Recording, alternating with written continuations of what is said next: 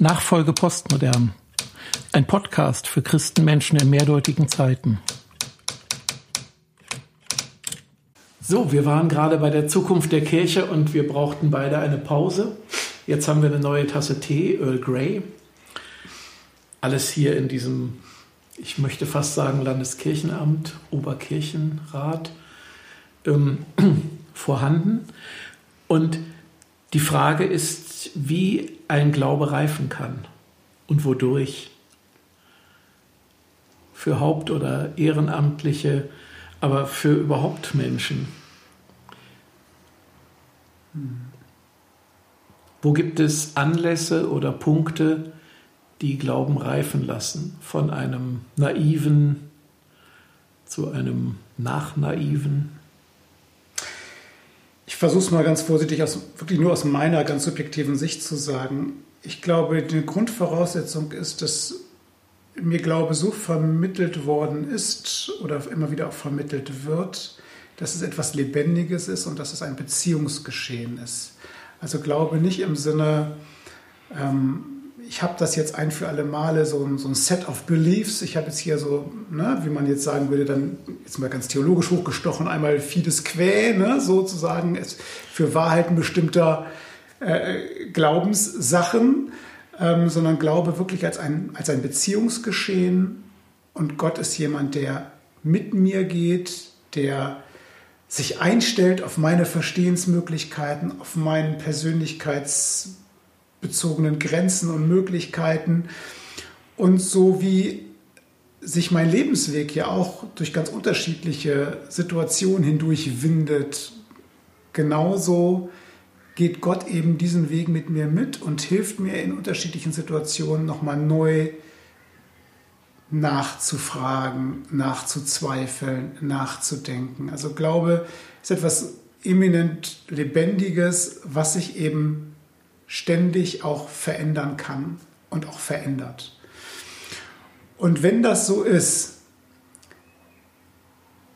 dann wird dieser Glaube auch reifen. Ich wäre nur vorsichtig, äh, da immer gleich so, einen wertenden, da kommt gleich ganz schnell was Wertendes rein, als ob der Glaube dadurch dann immer höherwertiger oder, oder besser oder vollkommener wird. Das ist damit nicht unbedingt gemeint. Ich glaube, wir bleiben immer wieder an, immer angewiesen auf, auf total auf, auf Gottes Gnade und vielleicht ist genau das das höchste Stadium des Glaubens, so wie Martin Luther dann sagen zu können, na, am Ende wir sind Bettler, das ist wahr, äh, im Blick auf Gott. Also wir, wir haben unsere geöffneten Hände und, und, und erwarten, dass Gott sie uns füllt. Wahrscheinlich kann christlicher Glaube nicht weiterkommen als zu diesem Stadium. Aber trotzdem, natürlich gibt es spannende Fragen des Lebens und des Glaubens, die wir auch immer wieder neu, neu betrachten können und durchleben müssen. Ähm, also ich glaube, wenn, wenn deutlich ist und ich es so erlebe, dass Glaube eine Beziehung ist, ein Weg ist, ähm, dann wird sich dieses Reifen einstellen. Und dann spielen andere Menschen da auch eine wichtige Rolle, mit denen ich gemeinsam auf diesem Weg bin, Wegbegleiterinnen und Wegbegleiter.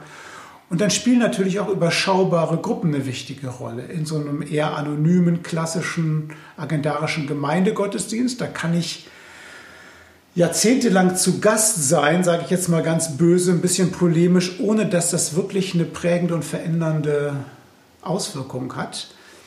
Wenn ich mich allerdings in einer Kleingruppe der Beziehung und der Begegnung mit anderen aussetze und persönlich werde und auch in mein Leben reinschauen lasse, auch in die, in die Schwächen und an die wunden Stellen, ähm, dann kann Glaube auch prägen, dann kann Glaube wachsen, sich verändern.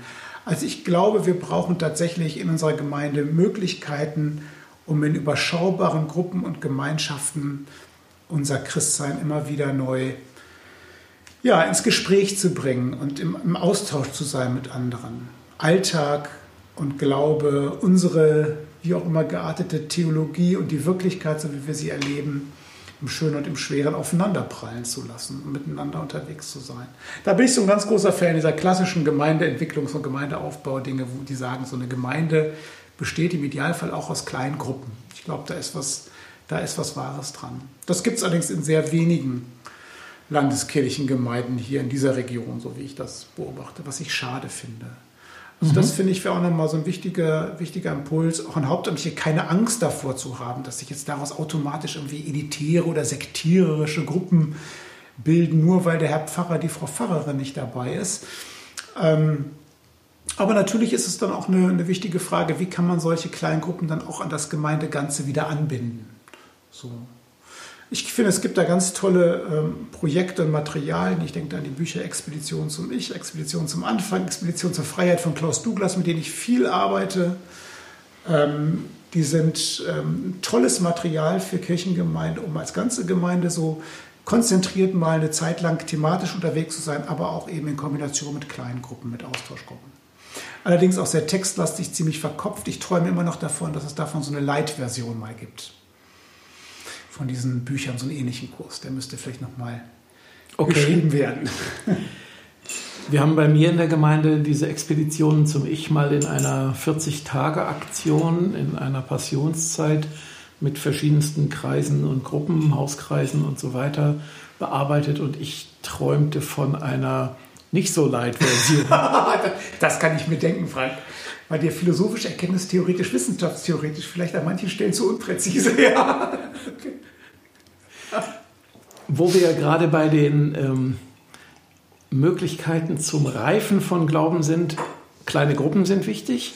Gute Impulse sind wichtig, eine Vernetzung von Großem und Kleinem, also von zum Beispiel Hauskreisen, kleinen Gruppen und der Gesamtgemeinde mhm. und so mhm. weiter, von Ehrenamtlichen, die dann auch wieder sich ins Ganze einbringen. Ja. Ähm, und du hast gesagt, Glaube ist Beziehungsgeschehen und weniger so ein, so ein Fürwahrhalten von bestimmten Sätzen ja. und hast Luther zitiert wie Gewettstadt, Grab und Stein, nichts ist unser, nichts ist mein, schreibt er dann ja noch.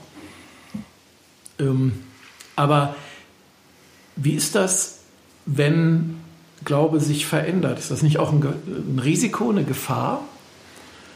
Manche erleben das ja so, als ähm, dass ein ja. Erwachsener oder ein, wie soll man sagen, ein gereifter Glaube vielleicht auch zu weit weg ist vom mutmaßlichen Eigentlichen oder?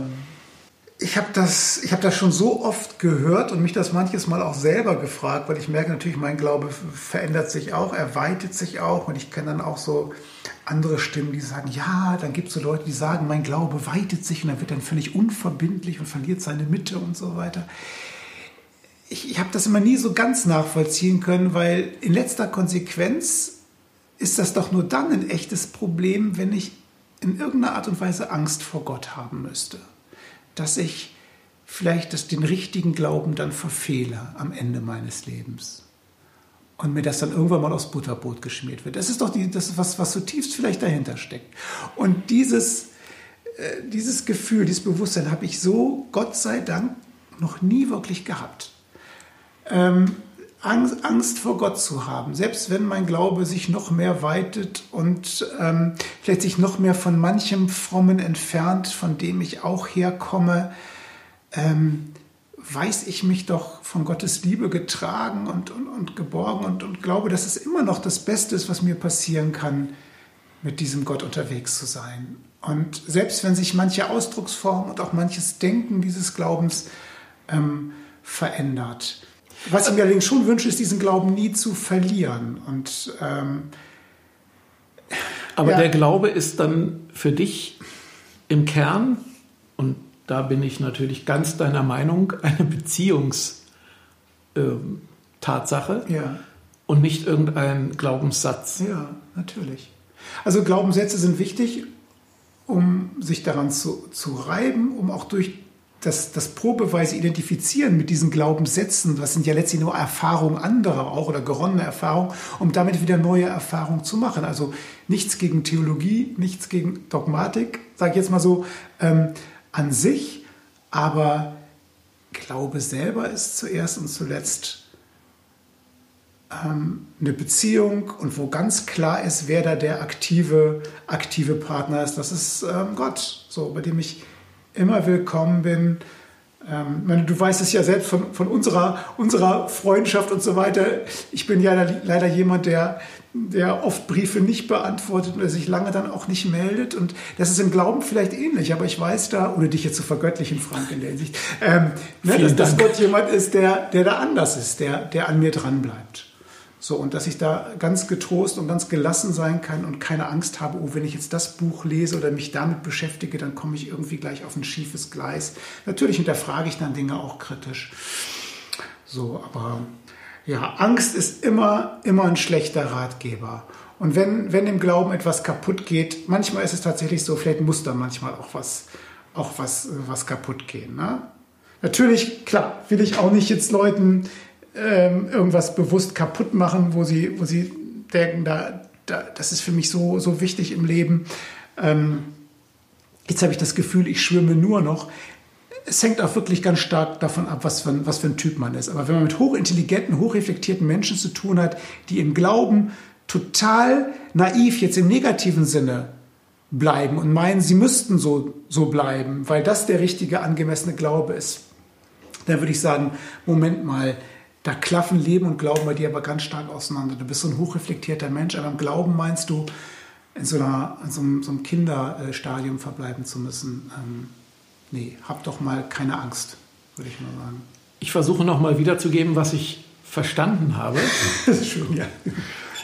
Ähm, also du hast die Idee, dass Glaube sich entwickelt, aber nicht für alle in gleicher Weise. Das sei auch nicht notwendig aber dass ähm, sozusagen im Erwachsenwerden, im Reifen, im Leben und als Persönlichkeit und in allerlei Hinsichten durch die Irrungen und Wirrungen des Lebenslaufs eben auch Glaube reift. Mhm, genau. Und wenn es gut geht, dann ähm, wächst er sozusagen mit, ja. so wie die Schuhgröße oder ja. anderes. Ja. Und ähm, wenn es schlecht geht, dann läuft man immer noch in den gleichen Kinderschuhen rum. Ja, genau. Und das gibt es dann natürlich in der, ich sag mal, frommen, vielleicht eher freikirchlichen Perspektive, ein eher enges ähm, Verständnis von, von vielleicht speziell evangelikalem Verständnis von, von Glauben. Und das gibt es aber auch natürlich in der landeskirchlich-volkskirchlichen Variante.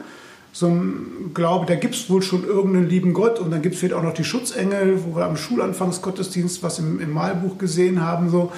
Äh, und wenn, wenn wir uns als Kirche damit zufrieden geben, glaube ich, dann bringen wir die Menschen um, um die Erfahrung, dass Glaube wirklich etwas wunderbar anderes ist als nur so ein allgemeines äh, Fürwahrhalten eines traditionellen Minimalgottesbildes oder so. Ja, also da bin ich wirklich auch dafür, wirklich geistliche Angebote zu machen, Menschen zu helfen, gerade auch im, im, im landeskirchlichen Kontext. Ähm, in ihrem Glauben zu wachsen und ähm, als lebendige Beziehung zu entdecken. Mir reicht es also nicht zu sagen, es ist schön, wenn alle irgendwie mal an einer Stelle religiös ähm, berührt wurden. Da wünsche ich mir schon mehr. Aber ich würde es den Menschen auch nicht aufdrängen wollen und ich würde auch nicht diejenigen abwerten, bei denen es anders ist. Ich würde das schon wahrnehmen und ernst nehmen. Aber trotzdem finde ich es wichtig, dass wir Angebote machen, wo Menschen nochmal anders und auch tiefer eintauchen. Denn das sind dann meiner Erfahrung nach oft auch die Ehrenamtlichen, wo wir jetzt wieder bei dem Thema sind, die dann wirklich auch mit einem längeren Atem und einer intrinsischen Motivation ähm, auch durch Krisen hindurch Gemeinde mitgestalten. Und, und diese Leute brauchen wir einfach, damit Kirche sichtbar bleibt. Die brauchen wir auch in der Peripherie mhm. gerade. Also von daher sollte das unsere Aufgabe sein, Menschen Gelegenheiten zu geben, ähm, im Glauben zu wachsen und erwachsen zu werden. Also Erwachsenenglauben, der dann auch mündig ist. Genau. Und nicht nur volljährig. So ist es, ja, genau. Okay, das ist ja schon mal eine ganze Menge. Und nochmal zur Frage der Zukunft. Siehst du, dass es da hingeht? Siehst du da positive Richtungsänderungen gegenüber, wie es mal war? Oder ist das noch mehr Hoffnung? Das ist noch mehr Hoffnung. Würde ich jetzt mal so ganz spontan aus dem Bauch heraus sagen. Ich wünsche mir und versuche das so in meiner Arbeit, in meinem Bereich mit der Erwachsenenbildung, in der Ausbildung so umzusetzen, versuche hm, ja, dazu beizutragen, im Blick auf das Themenfeld Gottesdienst, das jetzt ja neu auch nochmal auf mich zukommen wird, da Dinge einzuspielen, ich weiß von tollen Kolleginnen und Kollegen, die das immer wieder auch auf ihre Art mit ihrer Prägung versuchen. Aber ich sehe natürlich auch, auch das andere. Und ich sehe, ne, das, was ich in der Pause eben schon so zu dir sagte, die eine Wahrheit gespielt wird natürlich auf dem Platz. Wir können uns hier ähm, im, im, Zimmer hier tolle Gedanken machen, in einem Gespräch hier äh, Sachen ventilieren und auf einer Homepage stellen und wie auch immer. Aber umgesetzt werden muss das Ganze vor Ort in der Kirchengemeinde oder vor Ort in den Dörfern und Städten bei den Menschen mit all den Belastungen, die dann auch dazugehören. Und da habe ich immer so ein bisschen, habe ich dir eben schon gesagt, so eine innerlich manchmal auch eine Schere im Kopf oder äh, so einen ja. inneren Wächter, der sagt, pass auf, ne? nimm den Mund hier nicht zu voll. Du bist ja auch in einer privilegierten Situation, in so einem funktionalen Dienst, wo man die Arbeitszeiten und die Arbeitsbelastung nochmal anders verteilen und planen kann, als in diesem Dauerstress oft im Gemeindepfarramt vor Ort. Und da muss vor allen Dingen, finde ich, eine Konzentration und eine Entlastung geschehen. Aber auch da gibt es keine Patentantworten. Wenn wir ja, diesen Rückgang haben, viele Stellen, die jetzt vakant werden, Kolleginnen und Kollegen, die in Ruhestand gehen, ähm, weniger finanzielle Mittel, woher soll es kommen? Also einfache Antworten gibt es nicht. Was ich, wie gesagt, interessant und verheißungsvoll von der Haltung erstmal finde, ist dieses Konzept der regiolokalen Gemeindeentwicklung, was ich eben schon sagte, ne? dass man wirklich schaut, wie können wir vor Ort und in der Region es gut aufeinander beziehen. Aber entscheidend ist, glaube ich, dass wir wirklich eine geistliche Haltung haben und auch eine hoffnungsvolle Haltung, uns immer wieder schenken lassen. Das klaue ich jetzt auch mal nochmal von dem Burkhard Krause, den ich eben schon erwähnt habe. Ähm, der sagte, wir brauchen nicht noch mehr Druck.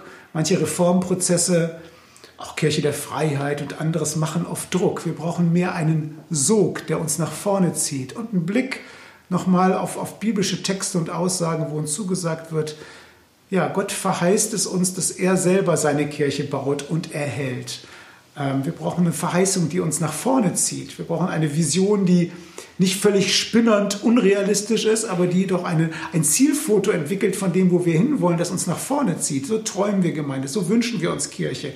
Und dafür auch Raum zu haben, neben all dem Alltäglichen, was auch abgearbeitet und weggearbeitet werden muss. Das ist, glaube ich, ganz wichtig, dass Hauptamtliche mit Ehrenamtlichen in Gemeindekirchenräten, Kirchenvorständen, in Fahrteams wieder auch ins Träumen geraten und sich diesen Luxus und diese Zeit gönnen können, diesen Freiraum. Mhm. Ich glaube, den brauchen wir Hauptamtlichen ganz stark und auch die Ehrenamtlichen. Insofern ist immerhin Kirche der Freiheit ja ein schöner Titel. Ja, das stimmt. Und vielleicht gerade sogar programmatisch. Ja, also der Begriff Freiheit ist natürlich immer gut.